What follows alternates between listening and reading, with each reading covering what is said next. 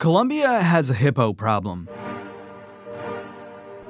Which is weird, right? Because Colombia historically doesn't have hippos, except now it does. That's right. Dozens and dozens of hippos have found themselves very far from home, and now government officials and biologists have to figure out what to do about it. How they got there involves Pablo Escobar and mountains of cocaine. But the question is how to get them out because they're causing all kinds of problems. And what Pablo Escobar's cocaine hippos can teach us regular non drug lords about pet ownership. That is coming up on Today Explained.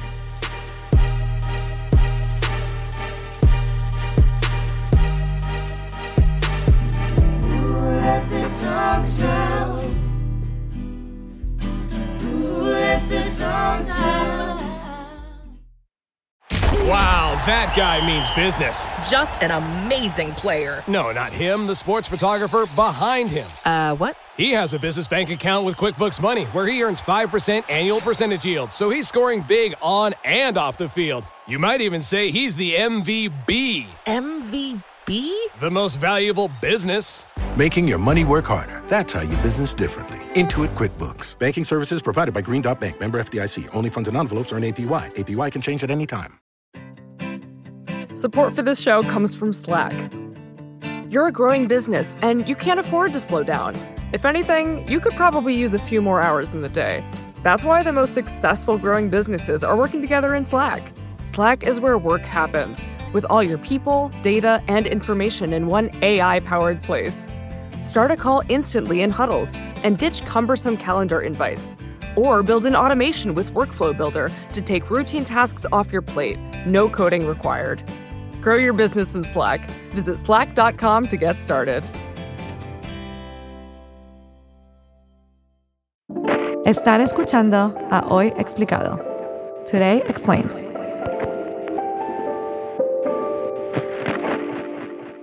Today Explained, Sean Rameswaram. I'm here with Diana Duran. People in the States usually say Diana, but it's Diana. Diana covers South America for the Washington Post, I'm in Bogota, uh, Colombia's capital. where they're having a hippo problem. Uh, yeah, they're a problem that has been growing for the past 30 years or so. Last week, we heard of an accident. A hippo was walking down a motorway, and then uh, a car came by. A family was in it, and they hit the hippo, and the hippo was killed. The thing is, they're everywhere. In the past year, fisherman Pablo Jose Mejia has come across five hippos that have ventured outside the theme park. They're just like taking more and more space because there are more of them now and because they have no natural predators in this country. They started out as just four, and now they do estimate that there are about around 130, 140. Of course, it's difficult to know. When I think of this, uh, I think of have you ever watched this episode, this Simpson episode? I think it was like an iguana or something like that. Bolivian tree lizard? Mm-hmm. It's a vicious oviraptor. It feasts on bird eggs and lays its own eggs in the nest. The unsuspecting mother bird cares for them until the babies hatch and devour her too. No one knows what to do with the with the animals that Bart brought in. What happens when we're overrun by lizards? No problem. We simply unleash wave after wave of Chinese needle snakes. They'll wipe out the lizards. But aren't the snakes even worse? Yes, but we're prepared for that. We've lined up a fabulous type of gorilla that thrives on snake meat. But then we're stuck with gorillas. Every solution is actually a new problem. Oh my gosh. Okay.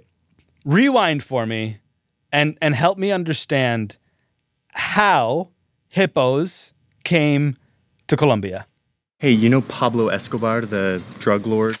Yeah, I'm at his old house right now here in rural Colombia.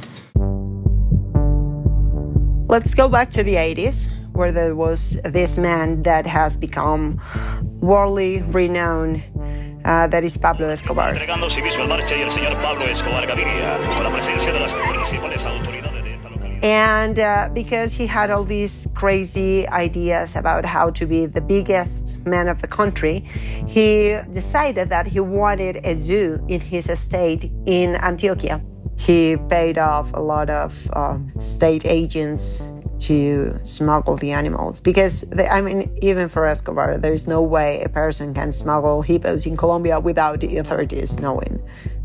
And that's what he did. He smuggled in a lot of animals. It was like a like an African safari inside his estate. And among the animals that he smuggled in, there were four hippos, one female, three males.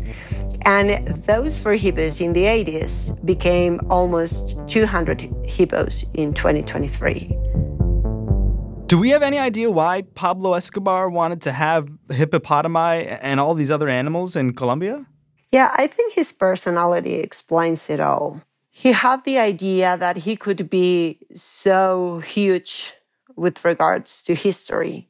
And he wanted to um, provide the country with a legacy, with his legacy.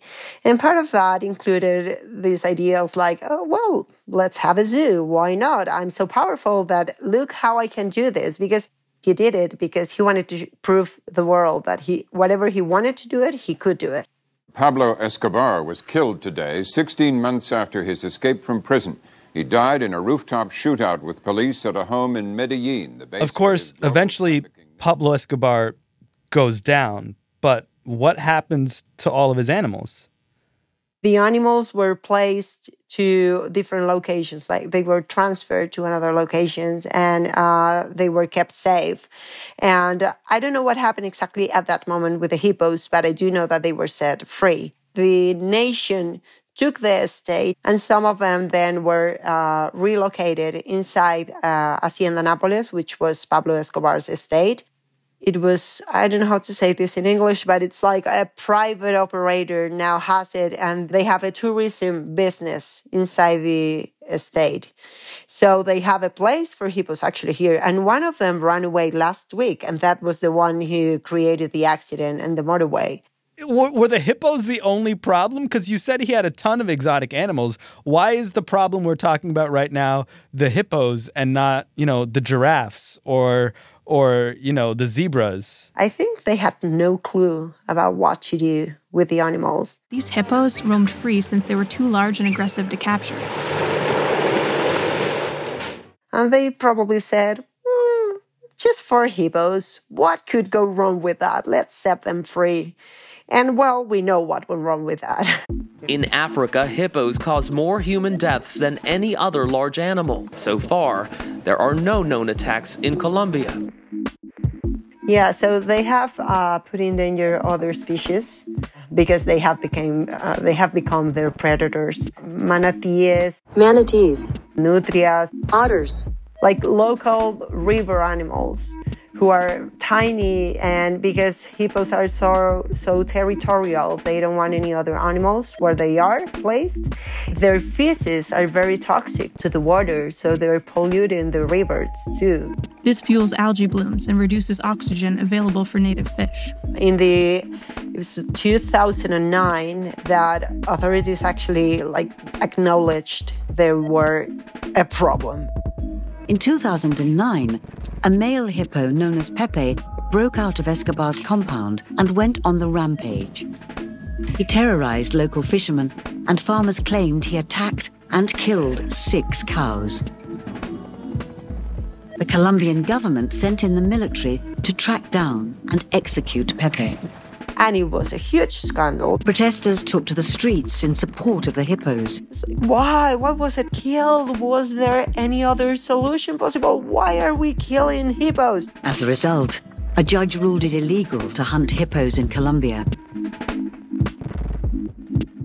Has anyone thought about maybe just trying to like return them to wherever they came from? Yeah, but the problem is no African country will take the animals because they're no longer native to Africa because they grew here. So if they go from here to Africa, if they're transferred, they can bring troubles in Africa. It's like having a non-native animal into the country. The latest idea on it is uh, from a Mexican sanctuary. It's called Ostok, and uh, it's run by businessmen uh, who are also into the preservation of animals. and they uh, won 10 of the hippos in Mexico. And they were like a bridge between Colombia and India uh, with another sanctuary there. So they're going to transfer 60 hippos to India. That's the plan so far. Um, it's expensive, it's not easy, but it's not impossible.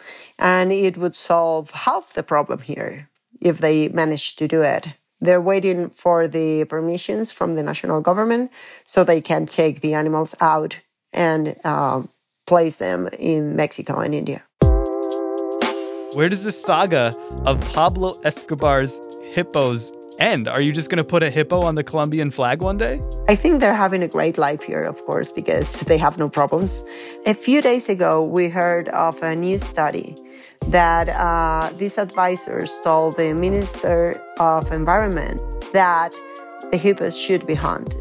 You know, like they should be hunted down because th- there is no other way to deal with the problem. But the thing is, in Colombia, hippos do not have a place. And that's something that we have to accept as a society, not only as like specialists saying over and over again, but as a society, we have to accept.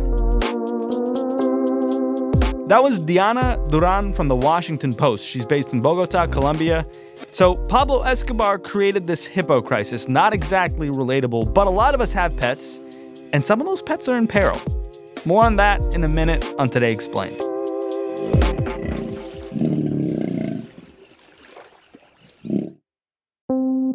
Support for Today Explained comes from Mint Mobile, the only cell phone that tastes good. When the deal is too good to be true, there's probably a catch, right? That incredibly cheap flight to Europe? You probably can't bring a bag, or pick your seat, or use the restroom. So, when I tell you that Mint Mobile offers wireless plans for just 15 bucks a month when you purchase a 3-month plan, you're probably wondering, what's the catch? Well, according to Mint Mobile, there is no catch. According to Mint Mobile, it's only 15 bucks a month and their plans come with high-speed data and unlimited talk and text delivered on the nation's largest 5G network. To get this new customer offer and your new 3-month unlimited wireless plan for just 15 bucks a month, you can go to mintmobile.com slash explain. That is mintmobile.com slash explain. You can cut your wireless bill to 15 bucks a month at mintmobile.com slash explain. $45 upfront payment required, equivalent to $15 a month. New customers on first 3-month plan only. Speed slower above 40 gigabytes on unlimited plan. Additional taxes, fees, and restrictions apply. See Mint Mobile for details.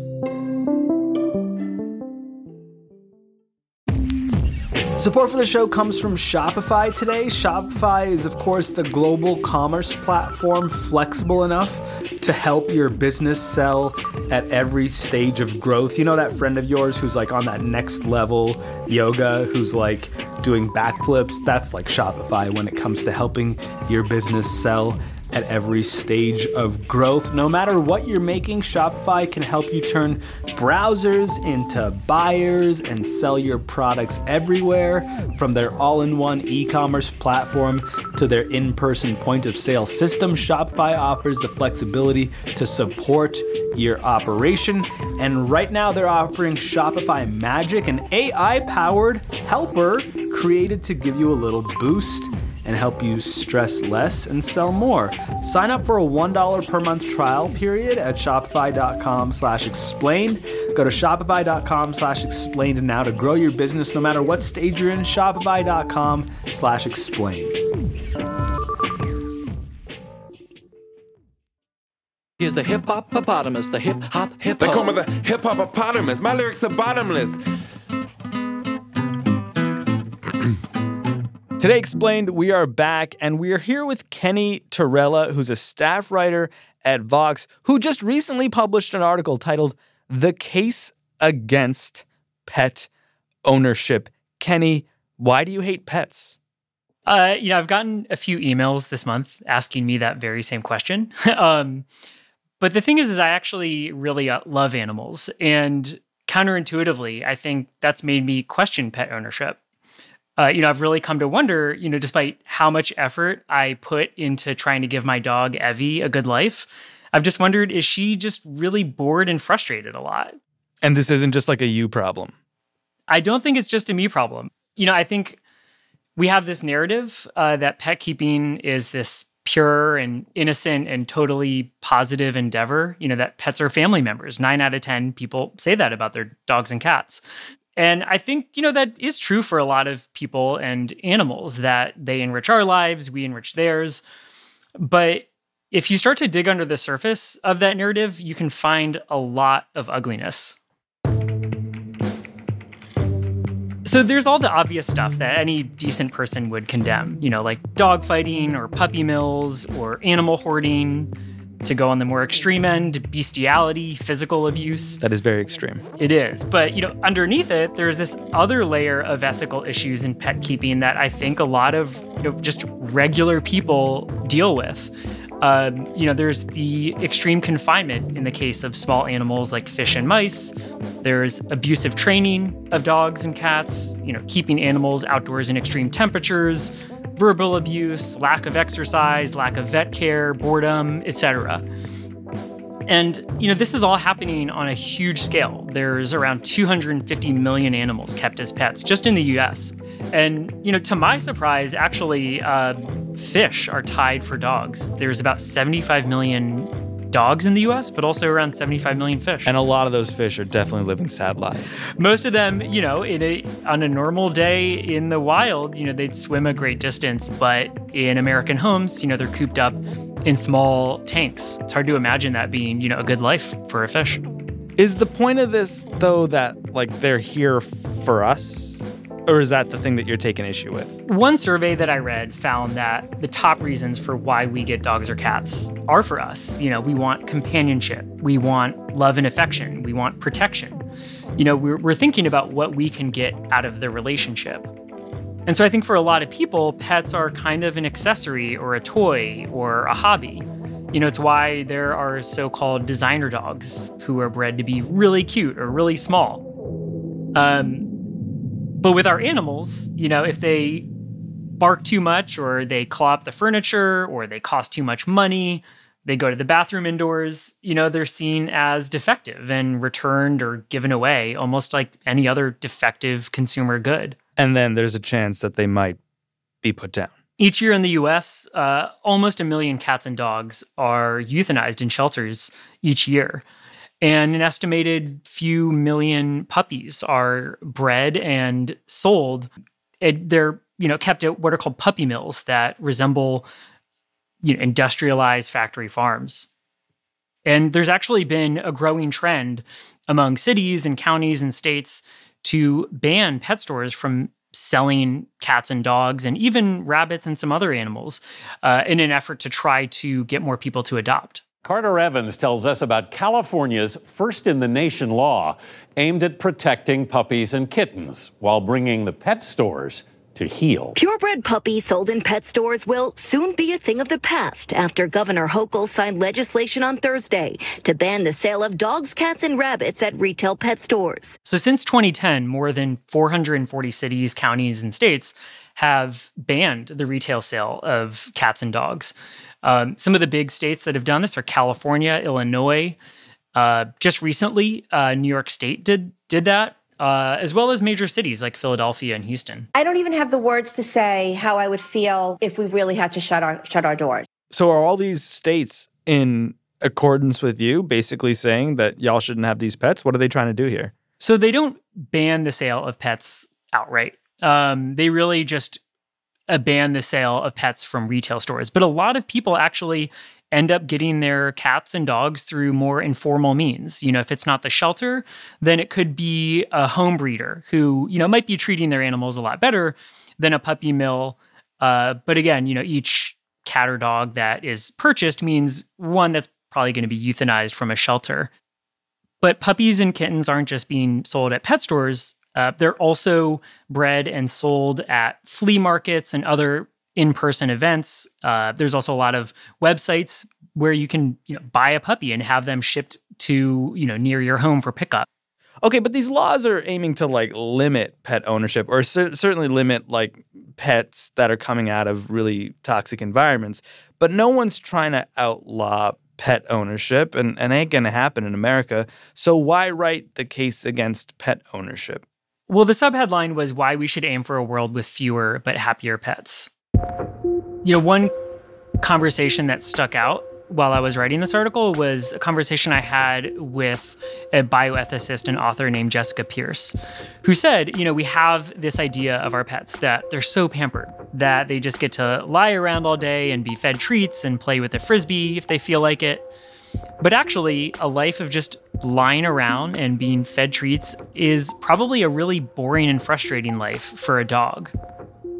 And not only could it be boring, it could also be kind of dangerous. You know, we expect dogs to be docile and agreeable and to be on their best behavior at all times. You know, essentially to adapt to our human norms and rules and schedules. To be a dog, but, you know, live copacetically in a human world, which is really hard for them. Um, and so when dogs don't act the way that we want them to, or cats, you know, we chalk it up to misbehavior and we often punish them for that. Uh, whether that means, you know, they're physically abused or verbally abused, um, or sometimes even abandoned. You know, around 7 to 20%, according to one study, of adopted animals are returned to the shelter, often for their behavior.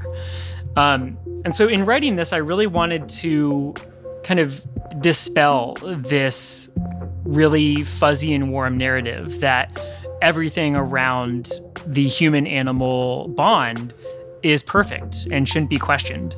Um, and that, you know, dogs and cats are just family members, but we often don't really treat them like that. And families have all sorts of problems too, Kenny. That's right. families do have a lot of problems. Um, and sometimes family problems can get even worse when you bring an animal into them. Dog divorces, I've seen them happen. Dog divorces, yeah. So, so there, there have been cases that can drag out. But there's also a lot of stories that I've heard from parents over the years of saying, my kid, you know, really wanted a dog or a cat or a fish or a gerbil. And that was definitely me as a kid. And my parents gave in, and I think a lot of parents today give in. Um, but kids can quickly move on to the next thing and get excited about a new hobby a month later. And then the pet is left alone or maybe given to another family. And understandably, for a lot of families, you know, they may get a pet or two, but then childcare comes first. And so the pet is kind of, um, you know, a, a second class family member almost. What about you, Kenny? I mean, you have a dog. Is Evie going to be the victim of a dog divorce one day? I'm sorry. uh, I hope not.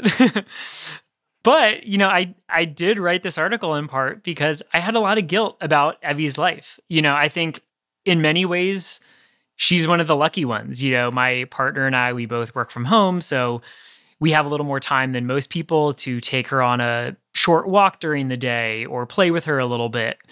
Um, but over time, I've, you know, really come to realize that, you know, what I thought was giving her a good life, you know, the occasional walk, making sure she has water and food, you know, occasional time with other dogs. I thought that that was sufficient. But after talking with more and more dog experts and animal behaviorists, I've come to learn that that's really the bare minimum. And so I wrote this article in part just to learn more um, and also challenge myself and hold myself accountable to try to be a better dog dad. Um, and I think a lot of people just don't even have the lifestyle to be able to do that. A lot of people don't work from home. Their dog or cat um, is just left alone for probably minimum 10 hours a day. And, on, you know, add on top of that, when you have to run errands or, you know, childcare or social time, they're alone even more. Um, and so, you know, I don't begrudge people for, you know, falling into a really tough point in their life where they don't have the bandwidth to take care of a cat or dog as much as they need to. But I think, you know, to echo the words of uh, Marc Bekoff, an ethologist I talked to, uh, you know, he really drove the point home that most people shouldn't have a dog or maybe even a cat because it's a lot of responsibility. And so, you're both, you know, doing a disservice to an animal if you adopt them, but then don't really have the time or energy or money to give them a great life. Um, but you're also doing yourself a disservice because you're going to drive yourself crazy um, if you know you are trying to pay the bills and take care of your kids and take care of your parents uh, while you have a dog barking at you all day or a cat meowing because you know they're bored or want to go outside. Ultimately, we should just have a much higher bar for for how we decide to to get a pet, um, but then also have a higher bar for what a good life can look like for them. Be it a dog, a cat, a fish, a gerbil, or Pablo Escobar's cocaine hippos. That's right. Yeah, even the cocaine hippos need a good life, which it sounds like they do if they're just romping around in the water in Colombia. It's causing other problems, Kenny. It is. I think, you know, Pablo Escobar probably should have thought twice before he uh, bought hippos. But I think all of us should think twice before we get a cat or dog and really think do we have the responsibility? Do we have the patience? Do we have the energy, the time, and the money to give them a good life?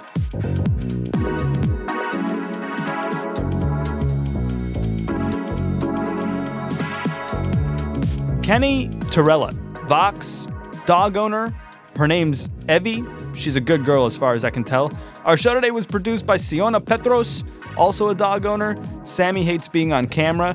We were edited by Matthew Collette, dog father of Orzo, fact checked by Laura Bullard, whose dogs Muzz and Murph hate eating salad, and engineered by Michael Raphael, who doesn't have any pets. His neighbor's dog's name is Bob, though. The rest of the Day Explained team includes some cat people. Halima Shah's got Zoe, Miles Bryan has Ouija, Avishai Artsy has Waffle, and Victoria Chamberlin has Glitchy Cat. Team Dog triumphs though. Hadi Mawagdi's got Larry. Amanda Llewellyn's family's got Jimmy. I've got Snowy at Mom's house, and Noelle's got an angel named Ghoulie. Paul Robert Mounsey's got Freya. Patrick Boyd's got Samuel Francis Boy Leaf. And Jolie Myers has the honor of living with Boris von Meatloaf, Beth Jobson Myers. Amina Al Asadi tricked her sister into naming her family cat Shakespeare by promising to clean up the litter box. She almost never did. Today Explained is on the radio in partnership with WNYC. We are part of the Vox Media Podcast Network.